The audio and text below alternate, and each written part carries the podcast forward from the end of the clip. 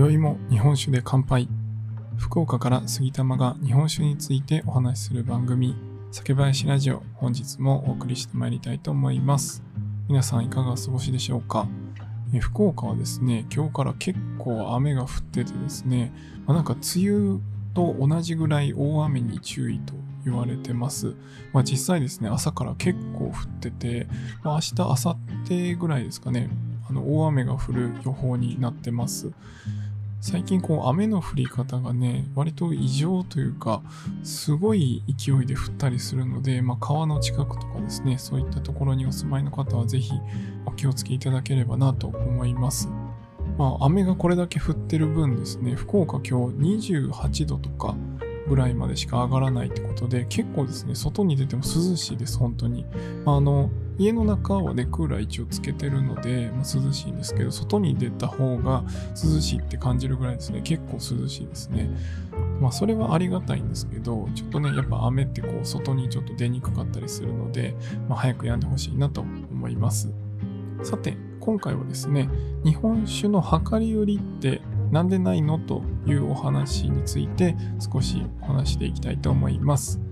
このチャンネルでは日本酒を知らない方にも日本酒をちょっと身近に感じていただけるように日本酒の選び方やエピソード、日本酒の銘柄紹介などをテーマにお話しします。ということでですね、まあ、あの日本酒の量り売りって全くないかっていうとそんなわけではないです。あの一部の酒屋さんではですね、量り売りとか、あとはあの酒蔵さん直売所だと、あの絞りたてをそのまま入れてくれたりですとか、まあ、そういったことはあります。ただ、やっぱりあの日本酒の量り売りってなかなかまだまだ少ないなと思っています。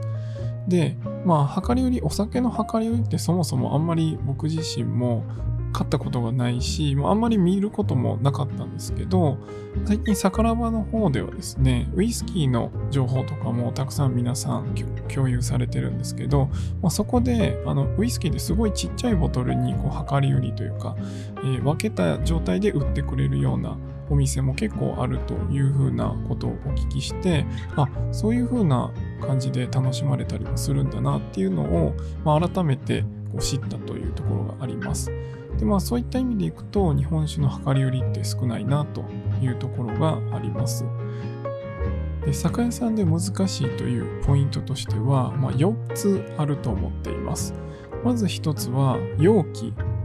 を準備するというところですね。まあ、ただ単に、例えば500ミリとか300ミリとかそういった瓶を準備するっていうのは可能だと思うんですけど、まあ、お酒を入れる以上はそれを消毒したりとかですね、まあ、しっかり中をあの菌のない状態にしないとやっぱり醸造酒である日本酒ってあの状態が変わってしまったりするので、まあ、そういったものが入らないようにしないといけないっていうところで、まあ、それを店舗でですね準備するっていうのはなかなか難しかったりするのかなというのが1つ目です。で2つ目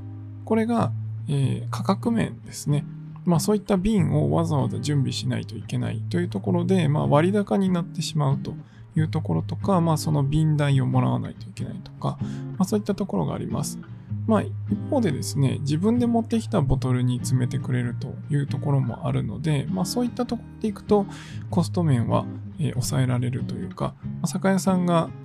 担うというよりは、まあ、それぞれが持ってきてということで、まあ、さっき言ったその衛生面、え、菌が入らないようにするとか、そういったものも、ま、自己判断というか、自己管理してくださいという形で、まあ、自分でちゃんと消毒したものを持っていくということで、まあ、満たせるのかもしれませんね。なので、この1つ目、2つ目に関しては、まあ、ある一定許せるところかなと思います。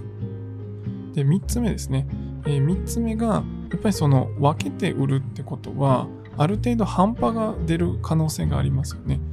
例えば、4合瓶で 720ml なんですね。で、量り売りを、まあ、コントロールできればいいんですけど、例えば 300ml の方と 500ml の方が来た場合ですと、まあ、合計 800ml ですよね。で、800ml だけど、4合瓶って720しかないということで、えじゃあ次の1本を開けてあと80ミリ分足すとなった場合、まあ、次がまた半端になっていきますよね。まあそういったところでこうちょうどいい量、えコントロールできないっていうところがあるので、まあ、1本売るより、まあ、最終的にもし売れなかった場合、それはま廃棄だったり、まあ、店員さんが飲まれるのかもしれないですけど、まあ、売り物としては出せないというところもあったりして、まあ、そこのコントロールがなかなか難しかったりするのかなというところが3つ目であります。そして最後4つ目。まあこれが一番重要かなと思っていますが、味の変化ですね。まあ、どうしてもやっぱり瓶を開けて出して、えー、外に別の瓶に継ぐってなると、ま、いくら気をつけていてもやっぱり味わいの変化は起きてしまいます。でまあ大きさ、味わいの変化の大きさでいくと、モダンタイプとクラシックタイプですね。まあ、養冷蔵の生酒とか1回火入れをしているタイプと、えー、2回火入れしっかりしていて、まあ、常温でも保存できるようなクラシックタイプ。どちらにするかによっても全然違うんですけど、えー、例えばモダンタイプの生酒とかを、まあ、量り売りすると、おそらくその瓶ごと、まあ、4合瓶で買って持って帰っていただいて飲む時のその海鮮すぐの味わいと移した後の味わいっていうのはやはり全然違うものになってると思います。まあ、少なくともですね、まあ、どうしても微発泡だったりですね、あのフレッシュ感っていうのが少しまろやかになってしまったりとか、まあ逆にいい意味もあるかもしれないですけど、ワインのデキャンタージュほどはいかないかもしれないですけど、まあその酸化させるというかね、そういった作用は確実に起きてしまうので、そういった意味ではやっぱり4合瓶に生で詰めているものっていうのは、そのまま4合瓶のまま流通する方が味わいとしては酒蔵さんが思っている通りの味が皆さんの手元に届くのかなと思います。まあ、酒蔵さんによってはですね、やっぱりその瓶に詰める時からその酸化とか瓶にね詰める時にどうしても泡立ったりしてしまうと思うんですけどそうなるとやっぱそのフレッシュ感っていうのがなくなってしまうのでそこをまあ機械を特注してですね改造してで瓶の一番底までまず管を入れてちょっとずつちょっとずつ液面を揺らさないように入れるっていうような技術をわざわざ開発してそのフレッシュな状態酸化しない状態っていうのを満たして瓶詰めするっていう酒蔵さんもあります。なので、まあ、そこまで気を使って酒蔵さんで、えー、そのフレッシュ感っていうのを封じ込めてるのに、まあ、それをこう詰め替える時にちょっとその泡が入ってしまったりとか酸化してしまうっていうことでまあ一番最初のフレッシュな状態を味わえないっていうのは少しもったいない気はするなと思います。で一方でですねクラシックタイプの日本酒に関してはある一定はまあ、量り売りでもいいのかなと思ったりはします。なんでかっていうと、先ほど言ったモダンタイプみたいに、本当にすぐに味が変化するかっていうと、かなり穏やかになります、クラシックタイプはですね。なので、まあそういった意味でいくと、まあ移し替えても、ちょっと影響が少ないのかなと思います。ただまあどっちにしても、ボトルのその衛生状態、まあ、その消毒状態ですとか、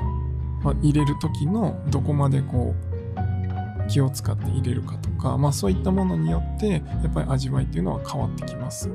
ただまあモダンに比べれば一定少ないかなと思うので、まあ、そういう意味ではクラシックタイプの方が量り売りとか、まあ、移し替えるっていう意味では適してるのかなと思ったりします。まあ、こういった面でですね、まあ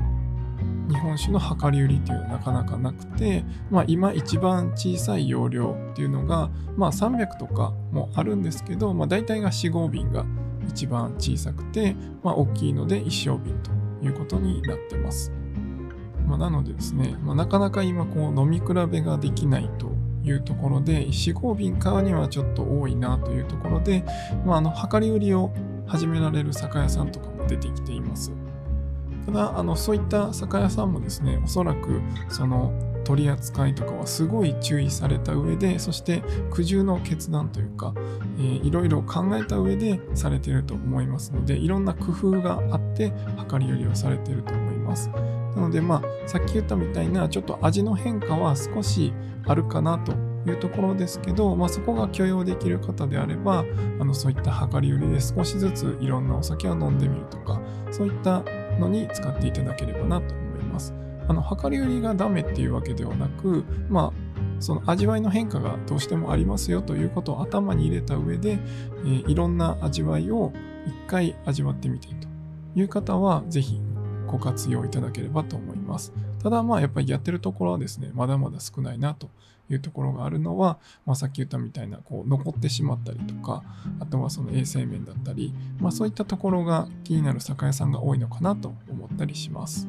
まあ、でも今飲食店さんにね、行けなくて飲み比べとかがなかなかできないこのご時世ですので、まあ、こういった量り売りでちょっとずつ売ってもらえるっていうのは、すごい消費者としてはありがたいことだなと思ったりします。これからいろんな酒屋さんの提供方法とかもですね、え酒蔵さんのサイズですね、まあ、1升瓶だったり4合瓶だったり、あとハーフボトルの300だったりですね、まあ、そういったサイズ感もまた今後変わってくるのかもしれないなと思いながら、また何か大きな動きとかあったら皆さんに共有したいなと思います。